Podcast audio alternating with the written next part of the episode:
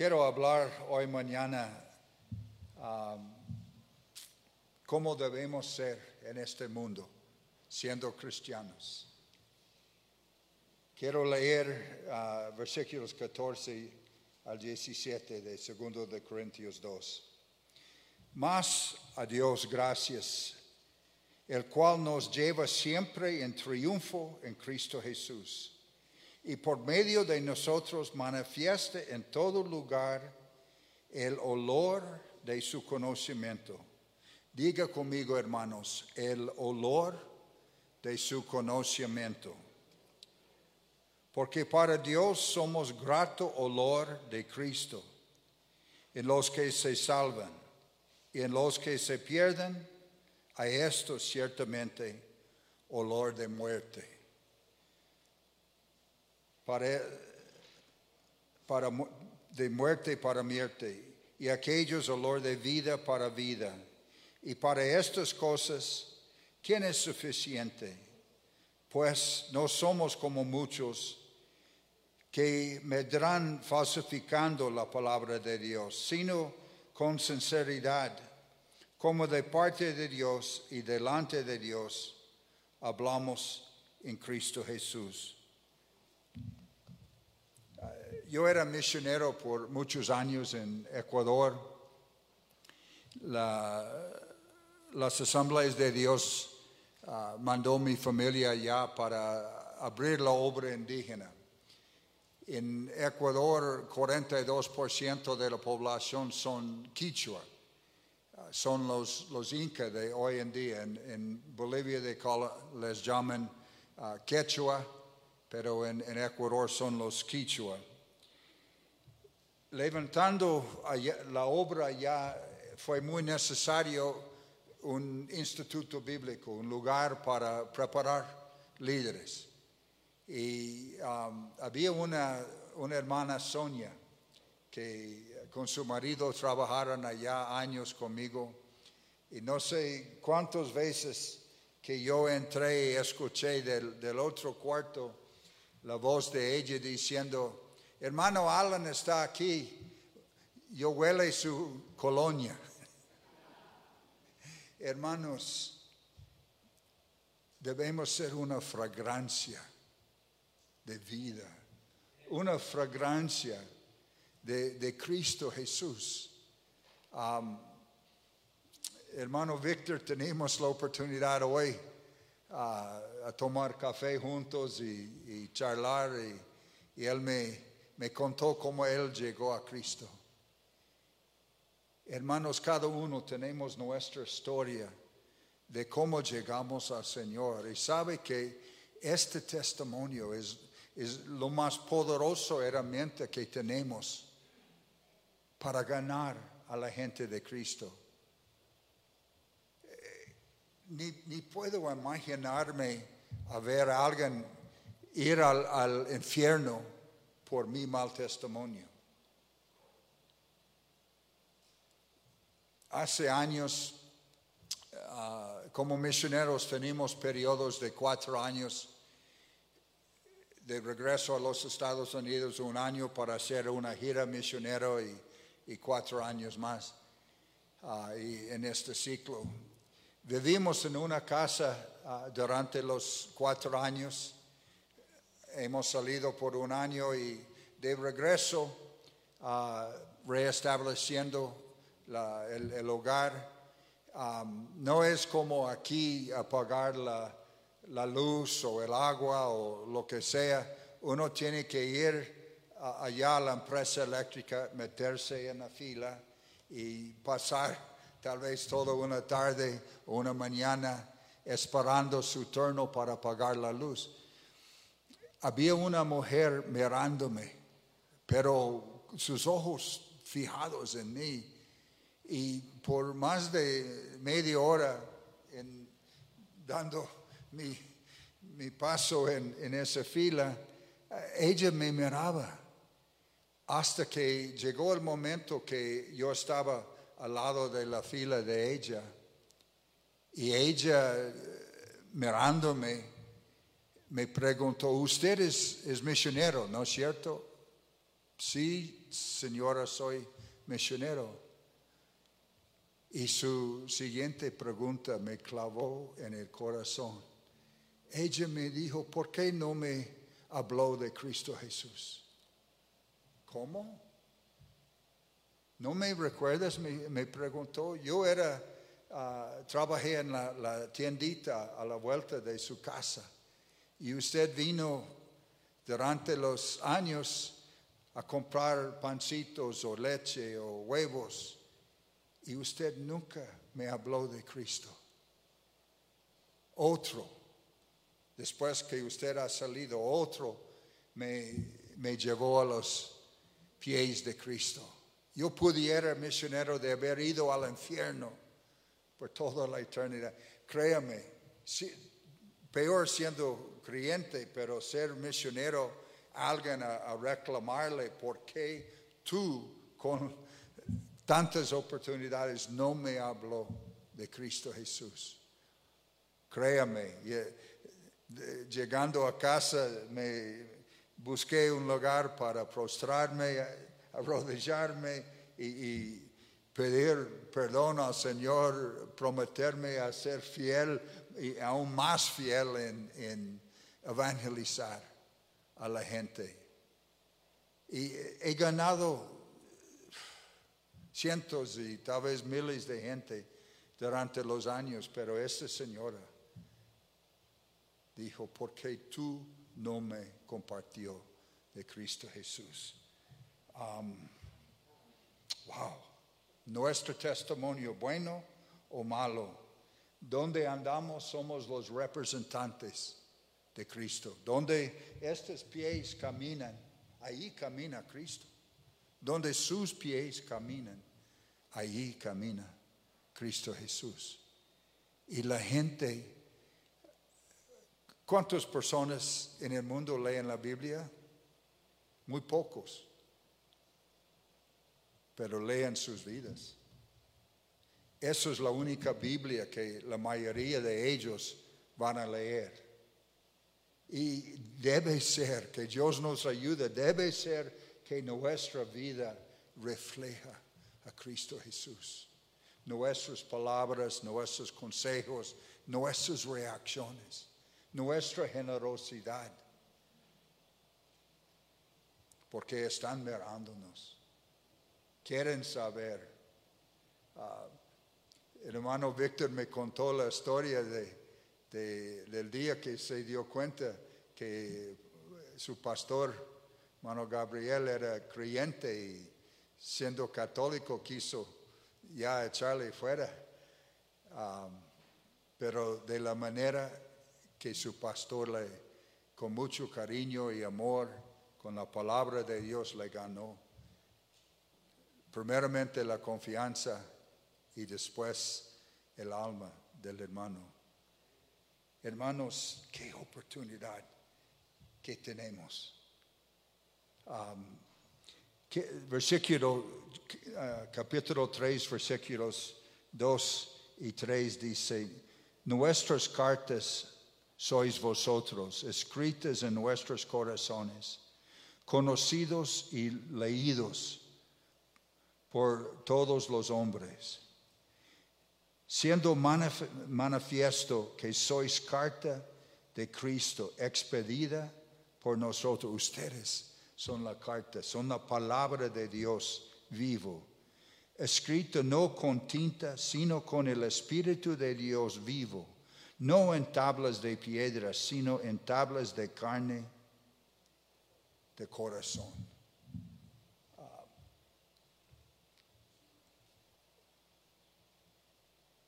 somos enviados, enviados por Dios, son sus mensajeros.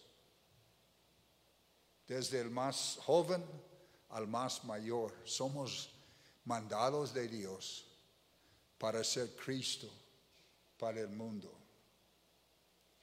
Estaba leyendo el otro día, hermanos, cada uno de nosotros tenemos un círculo de, de personas de los cuales tenemos contacto, un círculo de influencia, nuestros familiares, nuestros vecinos, jefes, uh, maestros, lo que sea. Lo que leí decía que en el transcurso de su vida, la persona más introvertida en el mundo va a tocar diez mil personas, siendo muy, pero muy introvertido. ¿Cuántos más vamos a tocar nosotros? Y qué glorioso será encontrarles a ellos en el mismo cielo con nosotros. Versículo cuatro y cinco dice: de tal confianza tenemos mediante Cristo para con Dios, no que seamos competentes por nosotros mismos para pensar algo como de nosotros mismos, sino que nuestra competencia proviene de, ¿de quién? Proviene de Dios. Nuestra competencia proviene de Dios. El Espíritu Santo está obrando en nosotros. Habrá veces que no vamos a, en, en lo natural, tener, tener las palabras, pero el Espíritu Santo sí. Y las palabras de la Biblia, ¿cómo podemos tenerlas si no hemos leído, si no hemos estudiado? El Espíritu Santo puede recordarles a, a nuestras memorias, pero debe ser algo que ya hemos leído, hemos estudiado, para que el Señor puede, por medio de nuestras bocas, por medio de nuestras vidas, compartirlo. Del versículo seis, el cual asimismo nos hizo ministros competentes de un nuevo pacto. Ok, primeramente, ministros. Mi hermana, usted es una ministra. Hermano, usted es ministro. Su pastor tiene una credencial que dice que él es, es ministro. Tiene el título que él es pastor. Pero Dios ha declarado que cada uno de nosotros, mucho más antes de, de ir al seminario, al instituto bíblico, a lo que sea, estamos llamados a ser ministro, ministros para ministrar la palabra de Dios, para compartir. Gracias, mi hermana. Le agradezco.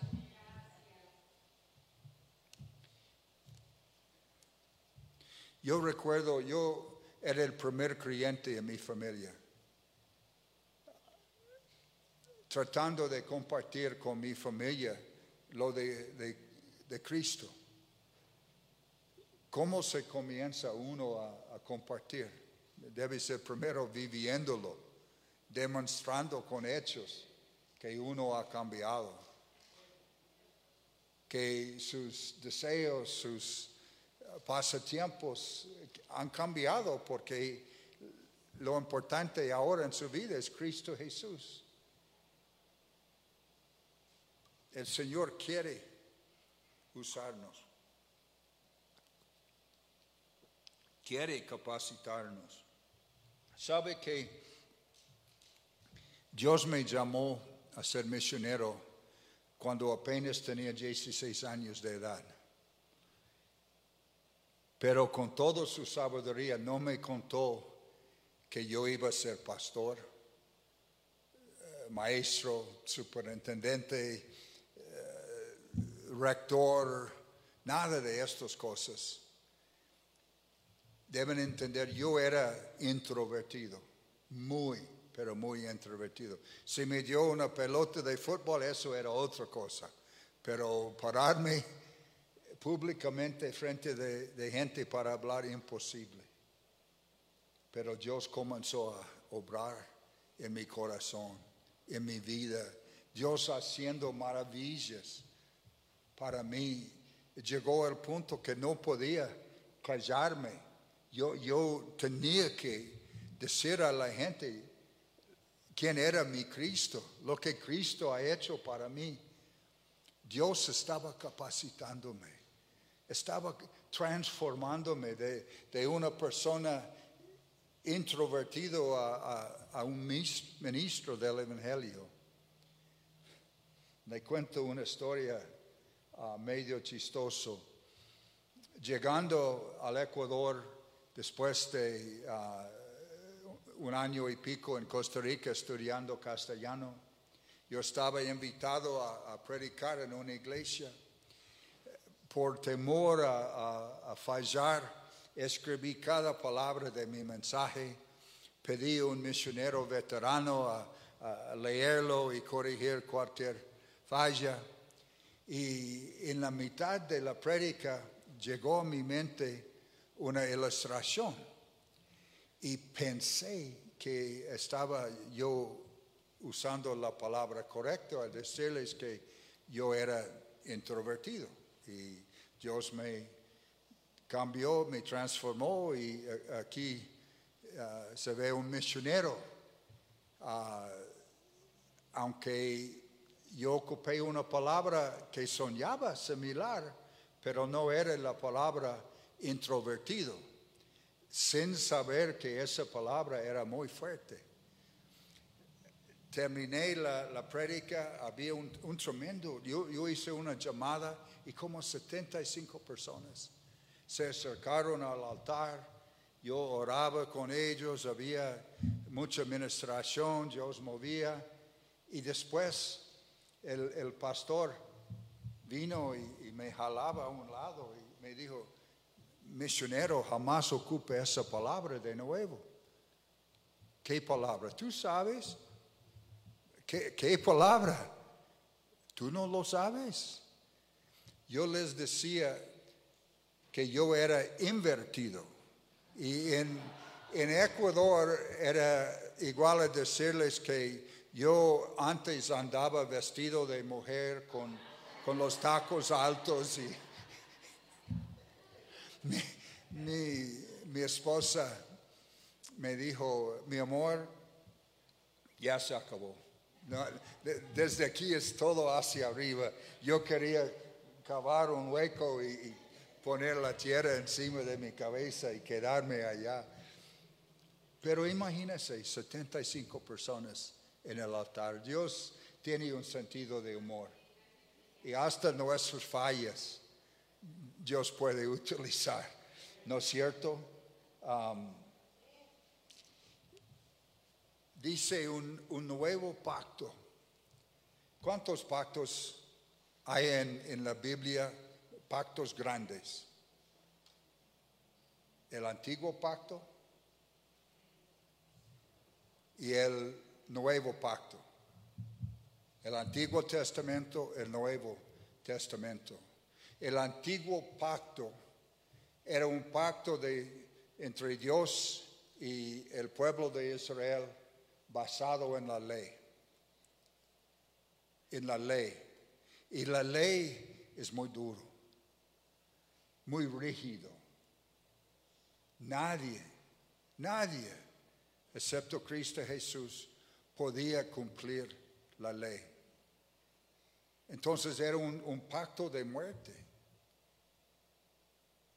Pero vino Cristo Jesús por la sangre de Él, no de... de uh, animales, con la sangre de Cristo Jesús que Él mismo llevó dentro del lugar santísimo. Él compró el derecho de perdonarnos, de llamarnos santos. Qué tremenda diferencia.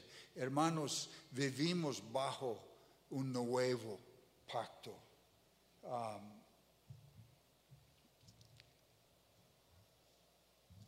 Déjame leer. Um, dice en versículo seis, el cual asimismo nos hizo ministros competentes de un nuevo pacto, no de la letra, sino del espíritu, porque la letra, la ley, mata, mas el espíritu vivifica. Y si el ministerio de muerte grabado con letras en piedras fue con gloria, tanto que los hijos de Israel no pudieron fijar la vista en el rostro de Moisés a causa de la gloria de su rostro, lo cual había de perecer. ¿Cómo no será más bien con gloria el ministerio del Espíritu que está en nosotros. Porque si el ministerio de condenación fue con gloria, mucho más abundará en gloria el ministerio de justificación. Hermanos, somos justificados en Cristo, no por mis hechos ni sus hechos, por los hechos de Cristo. Porque aún lo que fue glorioso no es glorioso en ese respecto, en comparación con la gloria más eminente. Porque si lo que parece tuvo gloria, mucho más glorioso será lo que permanece. Hermanos, hemos sido llamados a un nuevo pacto. Um, esa palabra nuevo en griego, hay, hay dos palabras diferentes. Sin duda su pastor le ha explicado, griego era el, uh, el idioma más preciso en la historia. Con el, el cambio de una letra delante o detrás, uh, se cambió el sentido totalmente. Y era tan preciso para comunicar lo que uh, Dios quiso comunicar y dejar a tener ese manual de vida que Él nos ha dejado. Cuando dice aquí el nuevo pacto, en griego de las dos palabras por uh, nuevo, el neos, es nuevo en el sentido de, de tiempo. Uh, fulano recién compró un carro nuevo. Es neos, es un, un carro en referencia de tiempo, es nuevo.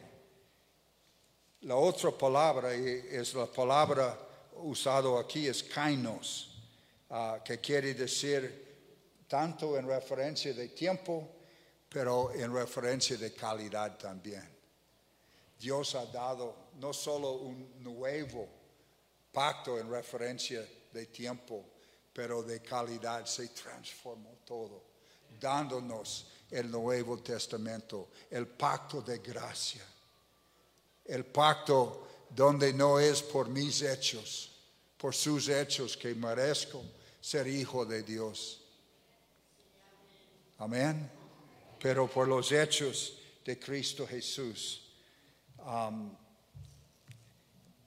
vamos por un momento a, a Éxodo capítulo veinticuatro.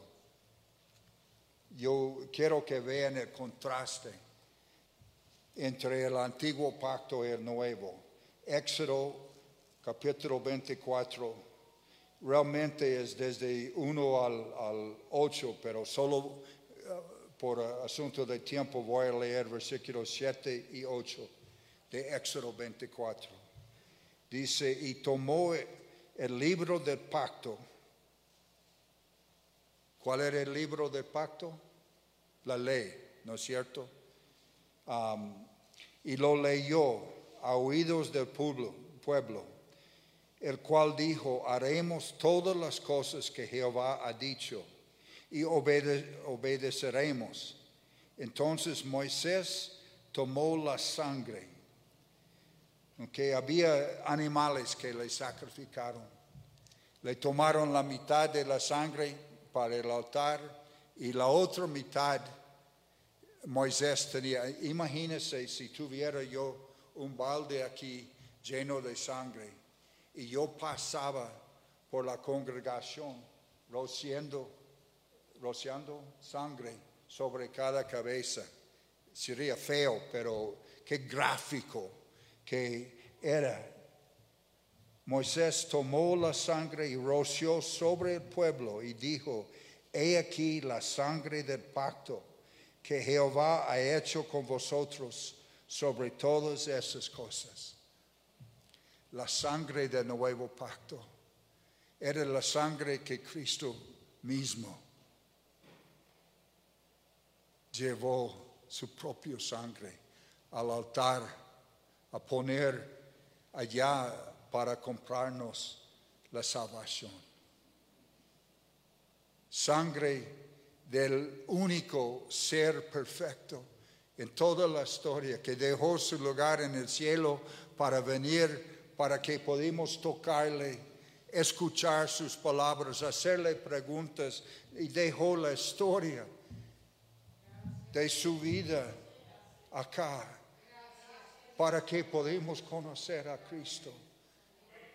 Ese, ese pacto que transformó mi vida, ese pacto que transformó mi papá. Le, le conté al hermano Víctor, mi papá era un hombre muy, muy apto, era hombre uh, muy duro en el sentido de, era comando en, en la Segunda Guerra Mundial, era policía, era... Era uno que vivía en el, en el campo, en la cacería, en la, um, pero tenía problemas con alcohol. Y con el alcohol peleaba con mis, mi mamá. Mi, mis padres, había amor, pero no había amistad. Había odio por el alcohol. Y los dos que vinieron de, de madres divorciadas varias veces, hicieron el compromiso de no divorciar hasta que salimos de la casa nosotros, para protegernos. Pero era un infierno de peleas entre los dos. Y mi Señor y mi Salvador transformó los dos. Transformó su matrimonio. Transformó mi familia. Cristo. Cristo. Hermanos, llevamos ese mensaje de reconciliación, de paz y perdón. El, el mundo lo necesita. El mundo lo necesita. Hermanos, el, el antiguo pacto de ley era literalmente obedezca o muere. Fuimos bajo el antiguo pacto criminales, porque ninguno, excepto Cristo, podía obedecer todas las leyes. Provisionalmente uno podía matar a un animal con la ayuda de los sacerdotes, pero era provisional nomás. Era, era una relación legal. La ley mató la esperanza. La ley mató la, la vida. ¿Qué, qué esperanza hay excepto la muerte? Yo no puedo, yo no puedo. No, no alcanzo a, a lo que Dios quiere de mí. Eso es el Antiguo Testamento. Mata la vida, mata el, el ánimo, destruye cualquier esperanza. El legalismo es feo, es terrible. Pero estoy aquí, hermanos. Ustedes probablemente conocen de... de memoria, el, el Juan tres dieciséis. Hermanos, ya no somos criminales. Ya no somos criminales. Son hijos amados, hijos adoptados. Somos hijos. Padres, si su, su hijo falla, ¿usted le mata? No. Le, le bota de la casa, tampoco. Le corrija, le, le abraza.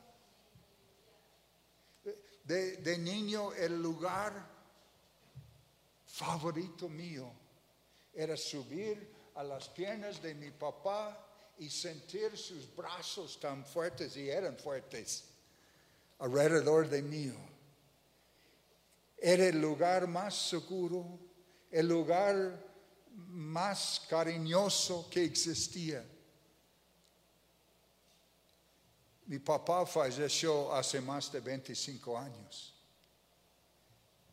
pero mi padre todavía me invita a subir a sus piernas, a recibir sus, su abrazo, los brazos tan fuertes. Él seca mis lágrimas porque Él me ama. Soy su hijo amado. Yo tengo mis fallas, yo no, no soy perfecto, ninguno de ustedes es perfecto, pero son hijos amados, adoptados, llamados para tener la apariencia de su Padre y llevar ese mensaje al mundo. Ya no somos criminales.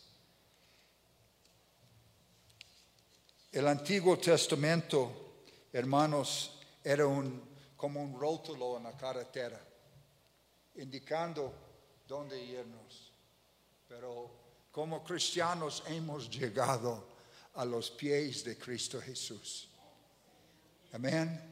Ya estamos bajo otro pacto, un pacto de, de gracia, de amor, donde podemos fallar y, y hasta antes de, de pedir perdón, el Señor está ahí esperándonos, llamándonos.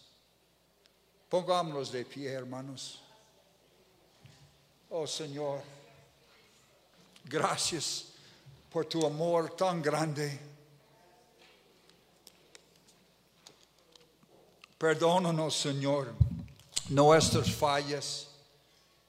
Señor, los vecinos que, que no han escuchado de Cristo porque no hemos salido de nuestra puerta para ir. Señor, a, a, ayúdanos a aprovechar, llevar una jarra de limonada y unas galletas, algo, un, cualquier excusa, ir a presentarnos y Y con amor llegar a ser amigos y con amistad a verles convertir al, a los pies de Cristo. Gracias, Señor. Señor, gracias por cada uno que está aquí, desde el más joven hasta el más mayor. Ayúdanos a analizar nuestros corazones, a no encontrarnos un día con el hombre de la gasolinera, la chica de la tienda, la persona de, de la lavadora, a reclamarnos: tú, porque tú no me habló de Cristo. Señor, ayúdanos a ser proactivos en llevar la palabra. Señor, llénanos con más de tu Espíritu Santo. Danos el poder, las agallas para orar y decir: Señor, abre las puertas. Dame la oportunidad, Señor. Aleluya. Pastor, hermanos, le dejo con una cosa más. Yo recuerdo un profesor que nos llevó a un parque. Él nos enseñó cómo evangelizar y nos soltaba.